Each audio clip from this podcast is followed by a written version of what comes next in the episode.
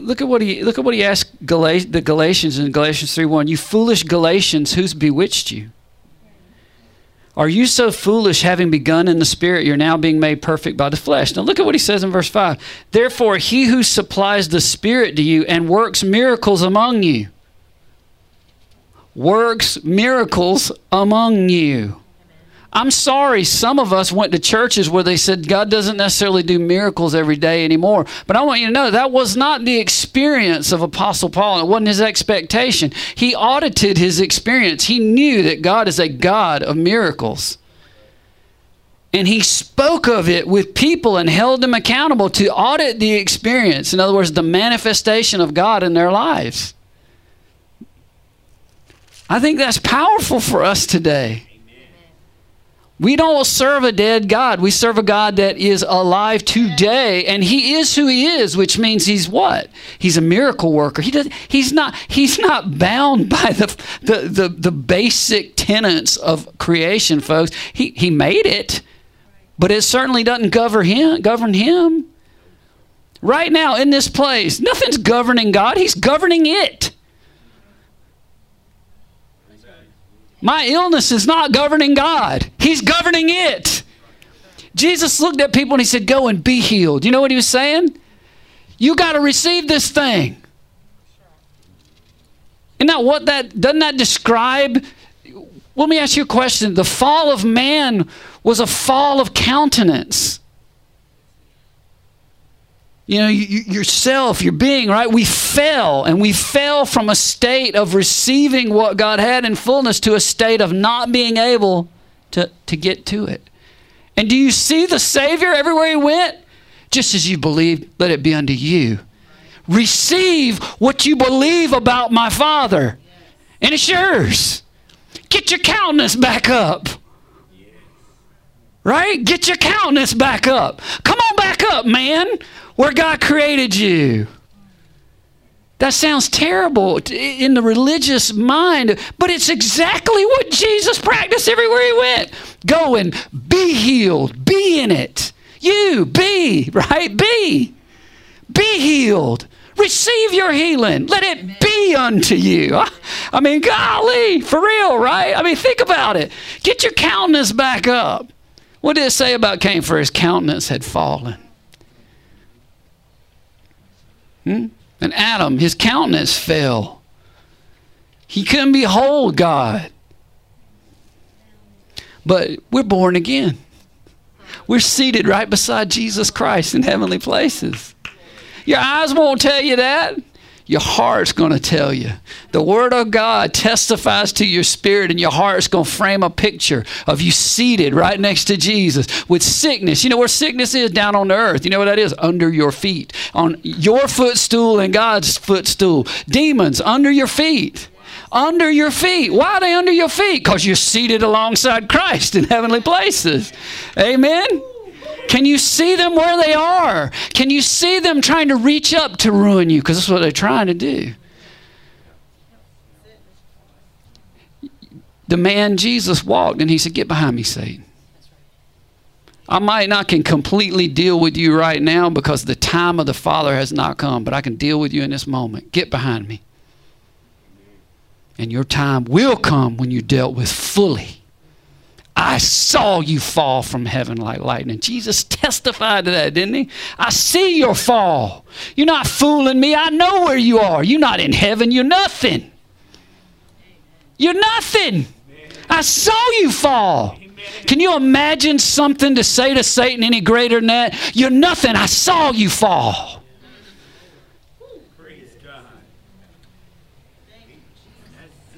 I mean, you think about the Lord Jesus Christ. He's sitting there about to go to the cross. He said, Don't matter what happens. I'm, I, am i am submitting to this. You're not doing this. I'm submitting to this. And I want to remind you, I saw you fall. Amen. I laid down my life, but authority was given to me to take it back up again. Amen. He took it back up for everybody in this room. That's what the word says. I'm not saying, I mean, it's what the word says. He took that life up. He, he said, it's, the Bible says in 1 Corinthians 15, he became a life giver. He became a life giving spirit. He was a human being, but in addition, he became a life giving spirit. Everybody who's in Him given life. Everybody who's in Him healed. Everybody in Him delivered. Everybody in Him blessed with the blessing of Abraham alongside Him. Amen. It just fell on you.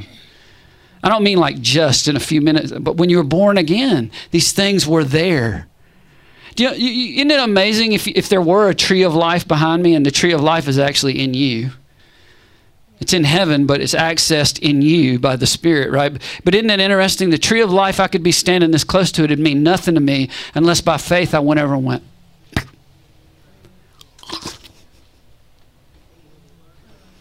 Right?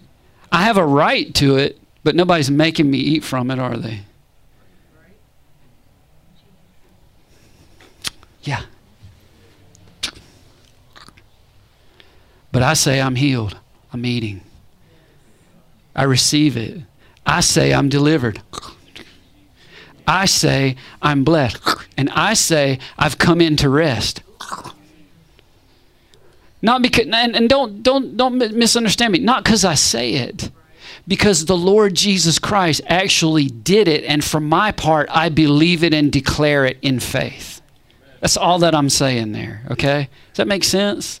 because we know from Romans 10 that Apostle Paul taught us that if you believe in your heart and confess with your lips, you, you have to believe truly, or you could have just a vain, worthless confession.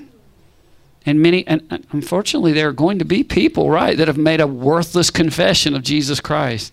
It wasn't really in there. There may have been peer pressure to say it, right? Amen?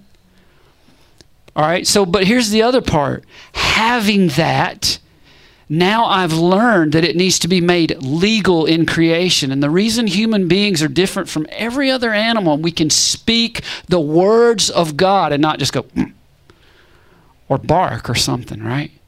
I'm not downplaying what God gave them. I'm just saying they weren't entrusted with guardianship of creation. Man was. And the way it would happen was not through might, what do we learn from the Old Testament? Not by might and not by power, but by my spirit, saith the Lord. And the Spirit of God dwells in the man, and the Spirit of God makes things legal on the earth because he dwells in a man by the legal instrument of the earth, which is the tongue. And a man says, I truly believe that Jesus Christ died in my place and that God did this to set me free from sin and the curse. And because I believe it, I speak it out and it becomes legal in creation. That's why Jesus came and he spoke the word. He is the word, but he came and spoke it, did he not?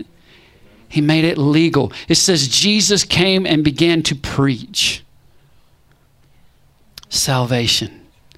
It made it legal, it made it real. It was in the mind of God the whole time but it was enacted in Jesus Christ by his voice. Faith cometh how? By hearing, and hearing by the word of God. Amen. So faith cometh by speaking out. Amen. It's legal. So if we wanted to think about rest, oh, I got rid of my black magic marker. Well, the blue will have to work. Rest. Everybody wants to come into it. All right. I want, to, I want to share with you the two types of righteousness that are in grace, and they affect rest. And if we could, let's let's just talk about it for a minute. And I want to just say that this comes from a heartfelt desire, I believe, kindled by the Lord to, to speak to something. I, I don't I don't think anybody does it in here. But let's just it's, pre, it's it can be prevalent, and it's this whole idea of um, you need to live a righteous life. Make sure you're living righteous. Right? Now, of course, you should live a righteous life, right? So let's look at this together if we if we can. I, I want you to Romans 3. Uh, I'm just going to hit verse 21 right quick. Apostle Paul, Romans 3:21. But now the righteousness of God apart from the law is revealed, being witnessed by the law and the prophets. Okay? Now I'm going to go to verse 28. Therefore, we conclude that a man is justified by faith apart from the deeds of the law. You hear me?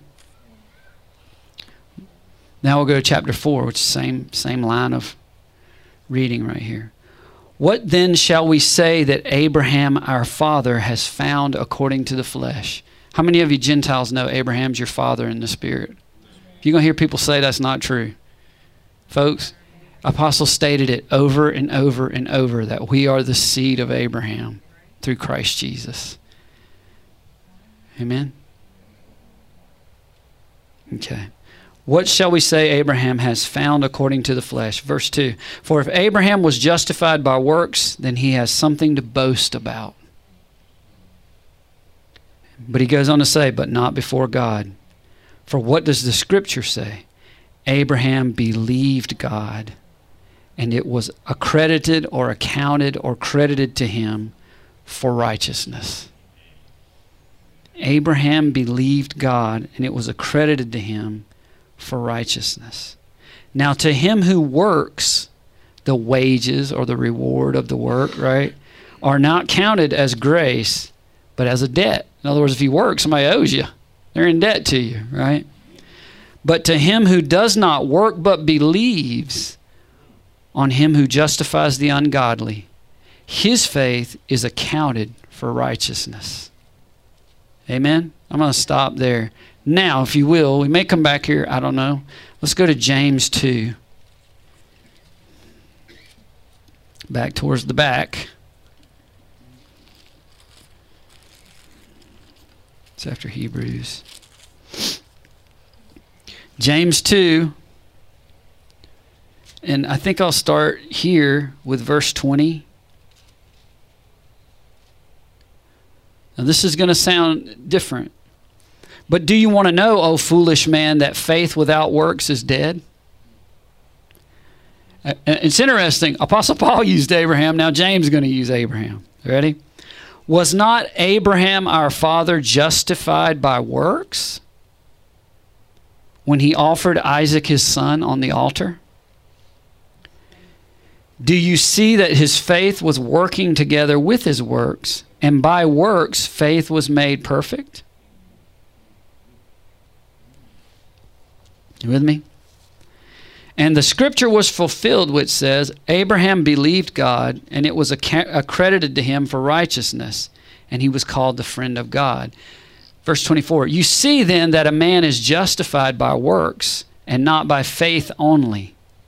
Likewise, was not Rahab the harlot justified by works when she received the messengers and sent them out another way?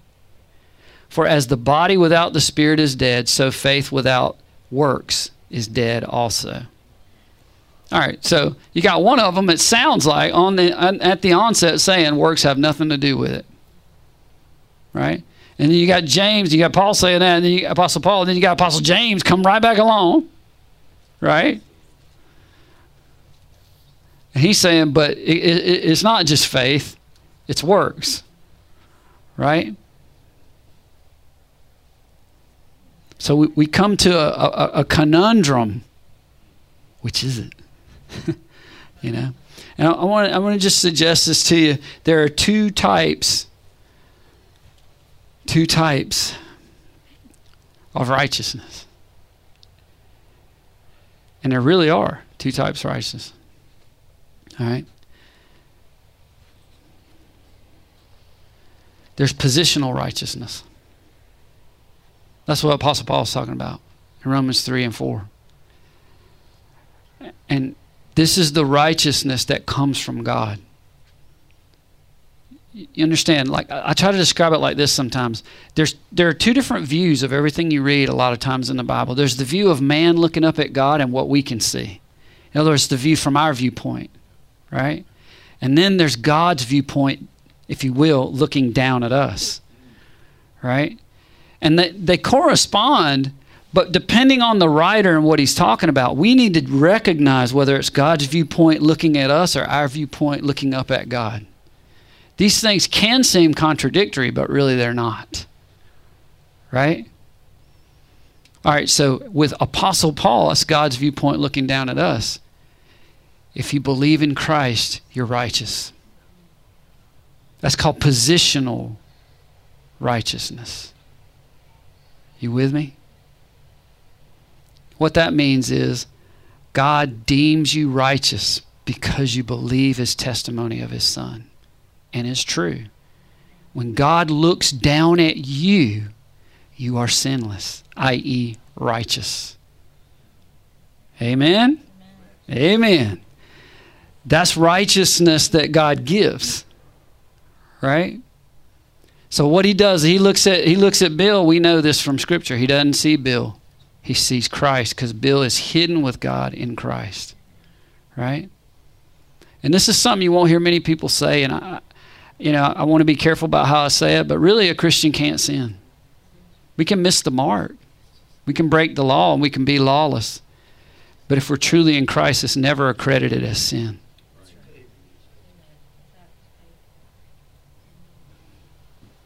You know? And, and, and the world has trouble with that. They make fun of Christians, you know, because man, they they, they think they saved and they still must they, they don't understand they're actually articulating how good grace is and they don't realize it. Man, it's these Christians, right? They do all this bad stuff and they still think they're going to heaven. Exactly. That is exactly. But see, they, they're right about one thing it's so good, it's amazing. And to them, if they could just see that that is exactly what God's done, they would hit them on, they'd hit themselves over the head and go, "How could I be so stupid? Of course I want that. That's the best thing I've ever heard. Nobody does that except God, who's done it through Christ Jesus, right? And they would all rush it, but they don't understand. They don't have a revelation that is true, right? So." But then there's there, there's another righteousness, right? And that's the righteous works of us, right? Day in and day out. Because it is true, you do righteousness, right? I mean, you do live, you try to live rightly before God. Amen? Do you? Yeah. So I, I want you to see something, if you will, and it's in Ephesians 2. Ephesians 2. And we'll let the Lord develop his his word his story for us here this morning. Thank you, Father. But this is this kind of explains the whole thing right here. You ready?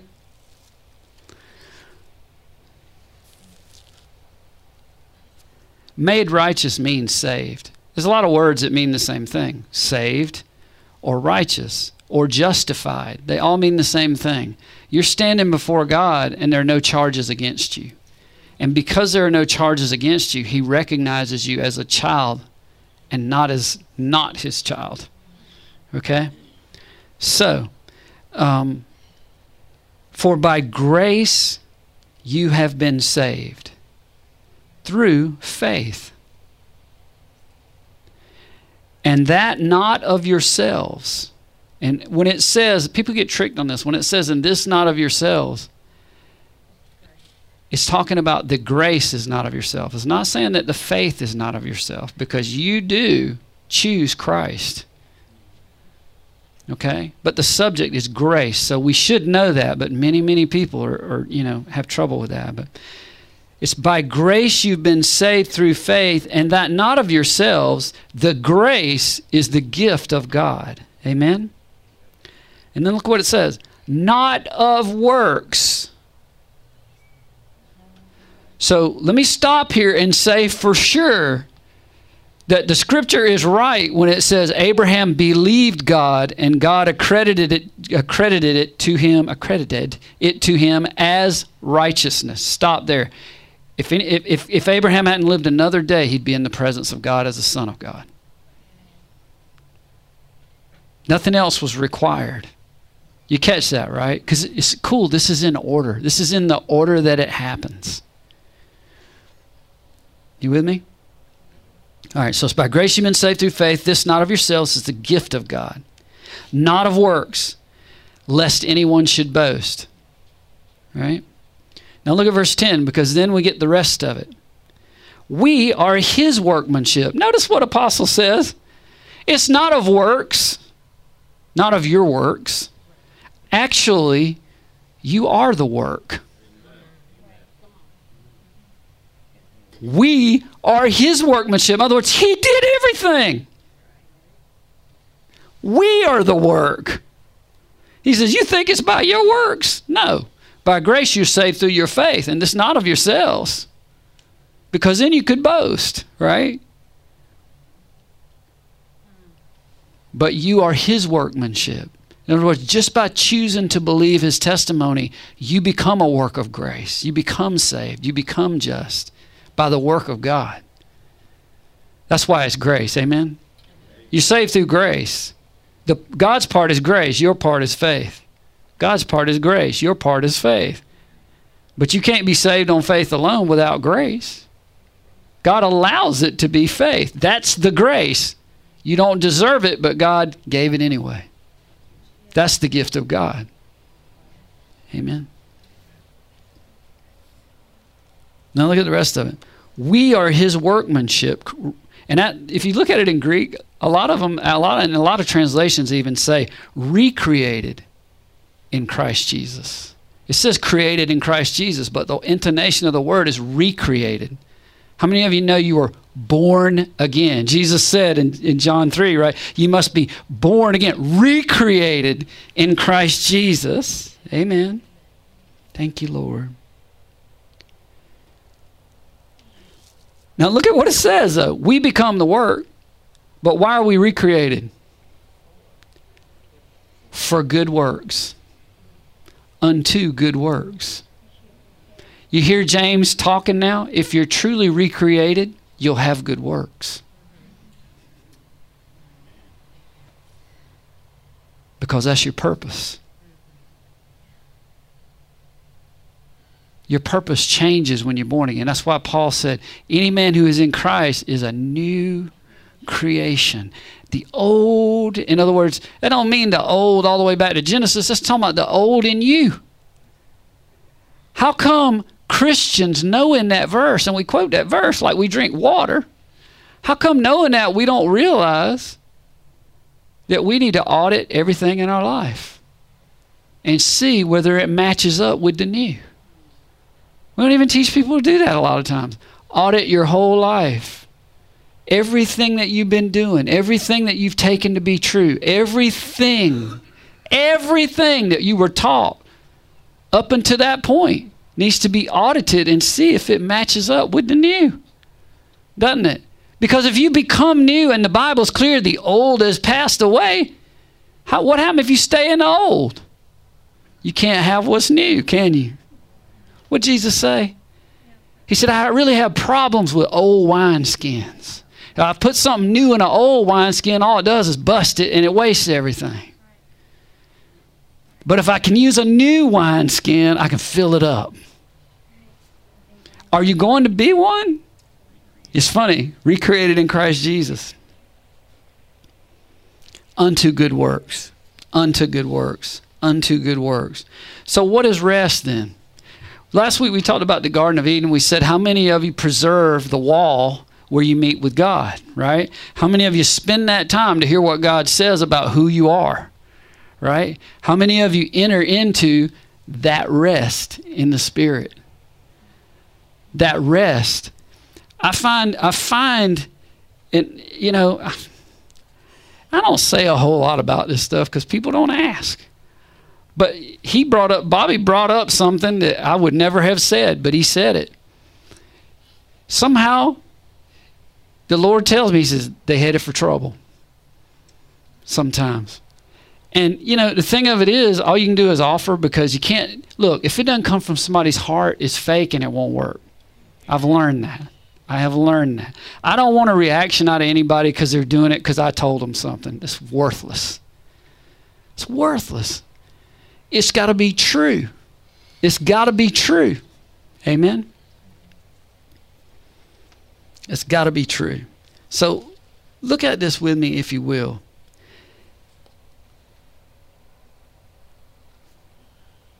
Let's go to John, First John. That's back towards Revelation from where we are now. Amen. Peter Well, you found James, Peter, and then First John. Not to be confused with second or third, right?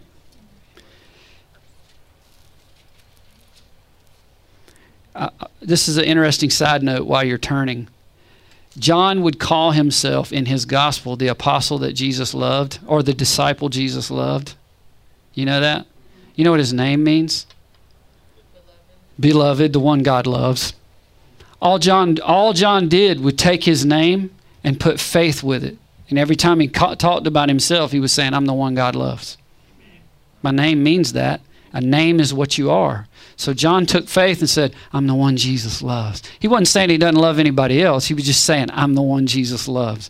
Every time he said his, he wouldn't even say his name. Instead, when he wrote his gospel, he said the apostle or the disciple that God loved or that Jesus loves. Amen.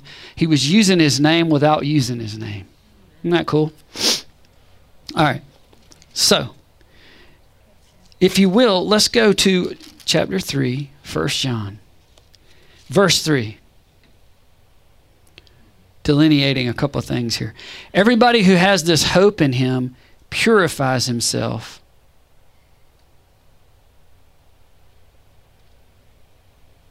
All right? Look at 1 John 3 2. Beloved, now we are the children of God. Can, can we get a revelation of this right quick? There are a lot of gospel songs and things that teach, isn't it going to be nice one day when we get to heaven? And it will be, you know, hey.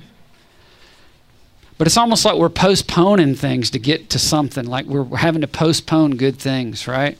And the saddest thing is that the church would ever believe that we're going to be the children of God then and we're not now. And I want to suggest something to you because I don't think a lot of people know this. At least you sure don't hear Christians saying this. And you sure don't, a lot of times, see many Christians living like this. But there's a tremendous revelation in this verse. You got churches that believe that they're not even fully the children of God yet because their flesh hadn't been dealt with. And that they can't receive the things of God until they get to heaven. And that's not what John talked about. That's not what the apostles believed. I want you to see this. Look at what he says right here. Are you the beloved? Are you in Christ? Amen. He's talking to me. Is he talking to you? He's talking to me. All right. Beloved, now we are the children of God. Now. You think God's children are, are demon possessed? Not unless they allow it. You think God's children don't know the truth about the world? Not unless they allow it. Amen. Now we are the children of God. Look at what he says and it has not yet been revealed what we shall be. Can you hear me? We're the children of God now, and we're going to go higher. It has not been revealed what we will be. And you got Christians, can't, we can't even believe we're the children of God. We can't get what we have and have no clue that they try, they're trying to wait to, like that's some kind of mountain being a child of God. And, and John's sitting here saying 2,000 years ago, hey, we're the children of God now. You have no idea how good it's going to get. That's what he said. Even now, we're the children of God. It hasn't even been revealed what we're going to be. wow. But you know what he says? We're going to be like God. We're going to be like Jesus. Look at what he says. Beloved, we are now the children of God, and it's not yet been revealed what we shall be. But we know when he is revealed, we shall be like him, for we shall see him as he is. Come on, if you're not like God, you can't lay eyes on God because the holiness of God destroys everything around it. His power, look, if you had if you had corruptibility in you, the holy nature of God would just crush it. That's why God distanced himself from Adam and Eve at the fall. He didn't want to kill them. It wasn't he was mad. It's who he is. He can't change. Sickness can't be around God. It ain't going to make him sick. It's going to make sickness dead. Devils can't be around God. Come on, man.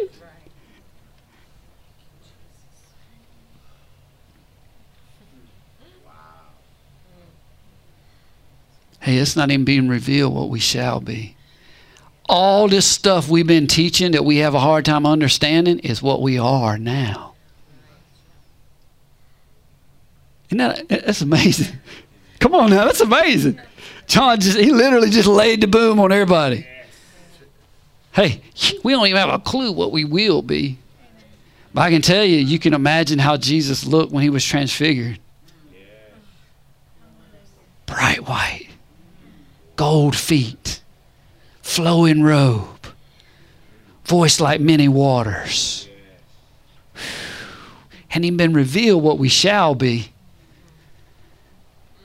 Oh, the things that God has for those who love Him. Eyes not seen, ears not heard. Only a little bit been revealed by the Spirit, right? Know what it says in 1 Corinthians 2, first part there? Wow. God's people need to get on their horse and seek Him. There is so much in God. Is there not? There's so much in God.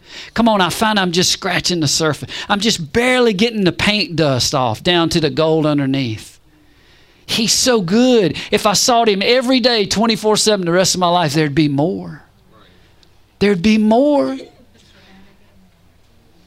Hmm. Oh, and don't let where we are right now bother us. He's dealing with that too.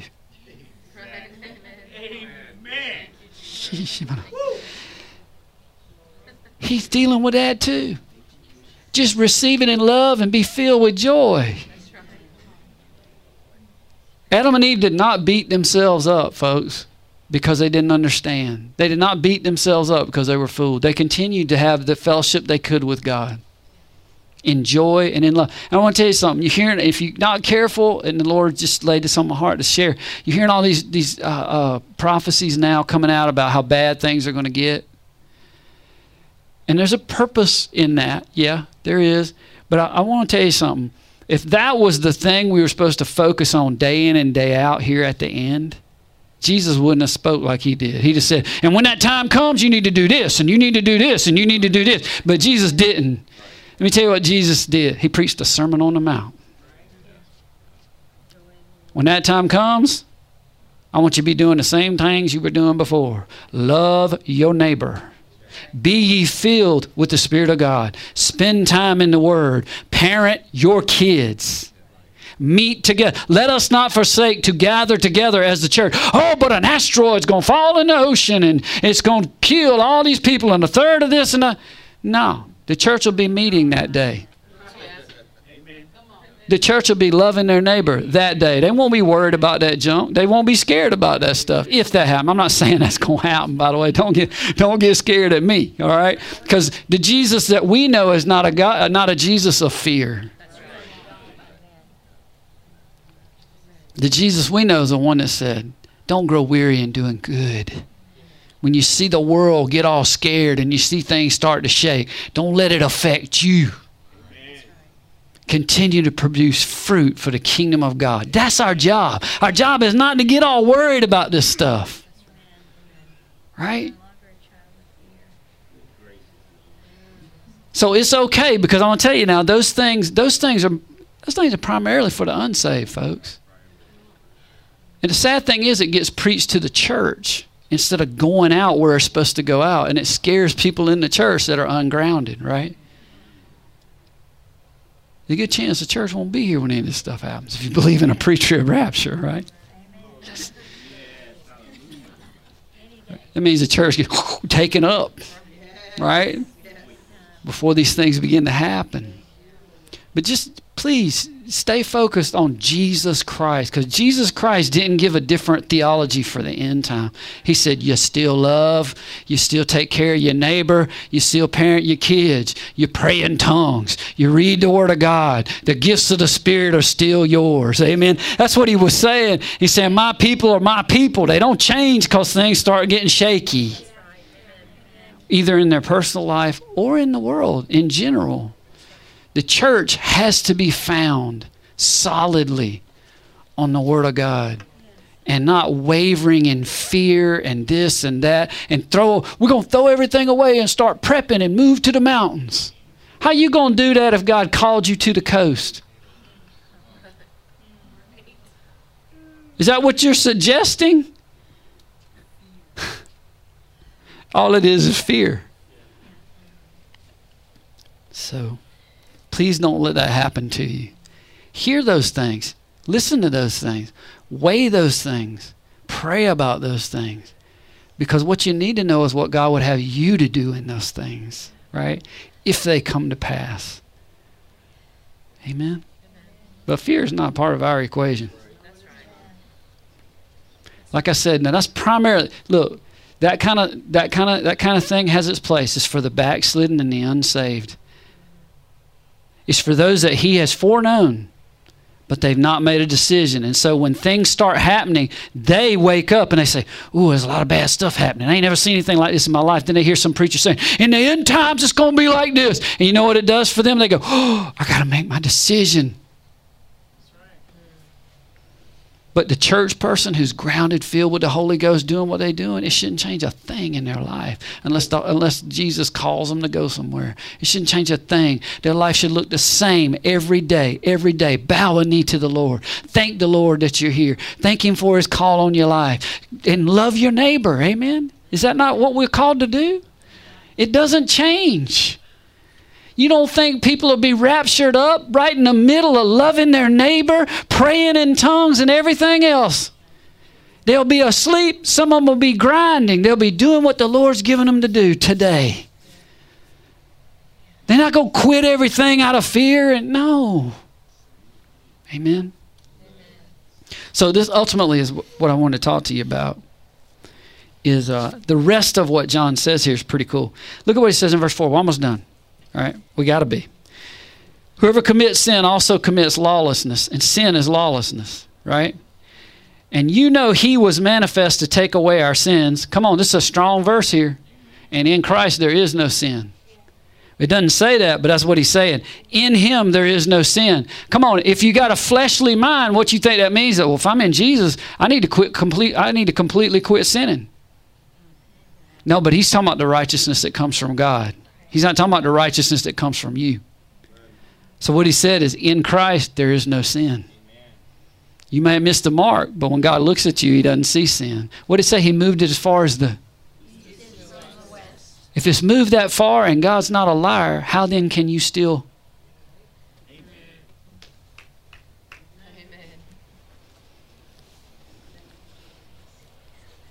So you know what John's really saying here. You know he was manifest to take away our sins, and in him there is no sin. Was he manifest once, or is he going to to be manifest every time you sin? The Bible says in Hebrews, he what he was manifest, he was given once, once for all, for the sin of the world. Amen. So if you in Christ, the sin of the world is done away with. Far as east is from the west, that continues, by the way. Depending on where you go, the east continues to run from the west. Amen. Whoever abides in him does not sin or can do no sin. However, what? Whoever sins has neither seen him nor known him. In other words, to God, a sinner is not in him. Right? Little children, don't let anybody deceive you. Now, this changes up, but I don't want you to be confused by it. Little children, don't let anybody. Notice who he writes to here. Y'all know there's levels in First John, right? right? If you've been here, you know it. John, John writes to three different groups of people fathers, young men, and little children. Can I tell you that if somebody preaches to you out of little John, out of, out of little John, out of First John, and they don't tell you which group it's to, they have not helped you at all. They might have thrown you under a bus and it's not even being spoken to you. I see this all the time, quite honestly, especially on YouTube and places where people are preaching First John to everybody in one group, and it's like, no, John clearly wrote different things to different people. So who does he write this to? Why does he write to little children, babes in Christ? Hebrews, Hebrews 5 tells us there at the end, what does it say? For he who's still on milk is unskilled in the word of righteousness. It's easy for them to get confused. It's easy for them to get out of kilter in the things of God because they're not grounded, right? So he says this to little children. So if you're not little children, just listen to it. Okay? Little children, don't let anybody deceive you. He who practices righteousness is righteous, just as he is righteous. And he who sins is of the devil. Let me stop. Because little children will get confused here if they're not careful. What they'll say, well, that means if I don't only do righteousness, I'm going to hell. That's not what he said. Christians work righteousness sinners go to hell. And he had already laid the groundwork when he says if you're in Christ, you can't sin. What do Christians do? Last part of, well, they do that too, but last part of chapter 3, verse 3, what does he say? Everybody who has this hope in him, that's the hope of Christ, does what? Purifies himself. That means as best as you can, you quit sinning. It doesn't mean you be perfect. It means as best you can, you quit sinning. And what do you do then? And really, it's not even sin anymore, but you purify yourself. What? You purify your walk before God.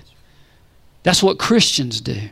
And then he goes on and says, But if you're really in Christ, you can't sin because the Spirit remains in you. It doesn't mean the Spirit blocks you from sin, folks. Y'all know that. It can't mean that. Because how many of you have the Spirit of God in you and you can still sin? Everyone in the room. So you know that's not what he's saying. Instead, what he's saying, because that seed is in you, he sees Christ when he looks at you, and it's not accredited as sin, but yet it's accredited as righteousness because you believe. The seed is in you because you believe, right? Amen? So when he looks at you, it's accredited still as righteousness. Right? Amen? Okay. So, little children, don't let anybody deceive you. He who practices righteousness is right, righteous. Hold on. But he who sins is of the devil. What did we just learn? Instead of looking at people say, you better live a righteous life, you won't go to hell, you better be righteous. We've already learned, number one, that only God makes righteous. And positional righteousness comes from God alone through Christ alone. There's no other way. And we just learned the other side to the equation. But if you're truly saved, you will work righteousness. It don't have anything to do with sin. Can you hear me? It don't have anything to do with sin. Because what did Ephesians 2.8 teach me? I'm saved by grace through faith. It's not of myself and it's not of works, but I become the work. But I'm recreated as God's work through Christ Jesus unto works. What do you think those works are called? Works of righteousness.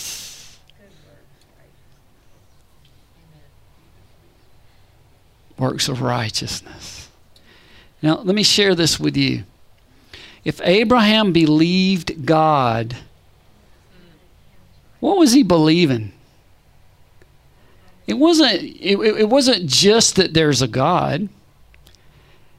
What did God kept telling him? Follow me. Go here and go there. What were the works of righteousness? Well, one of them was that he would sacrifice his son. Go, I need you to take, I need you to take Isaac, sacrifice him right? Have you guys sacrificed your Isaacs?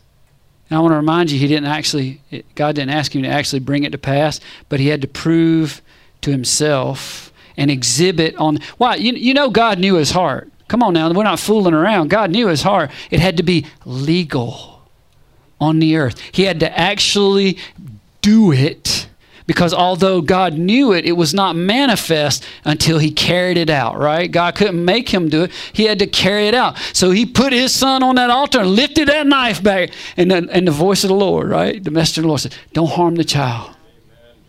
Now I know. Of course, God already knew. But now it's legal, it's known, right? Have you sacrificed your Isaacs? If you haven't, you can't come into rest. Every time Abram did what God called him to do, he's back in the garden. He's walking with the Father. He's in rest. Every time he would do that, he's coming into rest. Because what is rest? Rest is you doing your work, but the work God gave you to do. Not laboring for a living per se. Because the living, that doesn't mean you won't continue to do your job. I'm not saying that. I'm just saying that God has promised you to provide for you instead of you having to be out in the world fighting for it. You just do what God called you to do, and your provision will come in. We call that rest. Amen? Not many Christians, I'm afraid, have that fully. But we're working on it. Here at Oasis, we come into rest. Every day we get up new and we, we come into rest. We commit by faith to come into rest. And we really, we're willing to sacrifice those Isaacs, whatever they are. God calling you here, God calling you there. You may have to do this. You may have to. It's the thing that you really despise the most that you know God wants you to do. Probably, it's probably one of them at least. Amen. Father, thank you for the Isaacs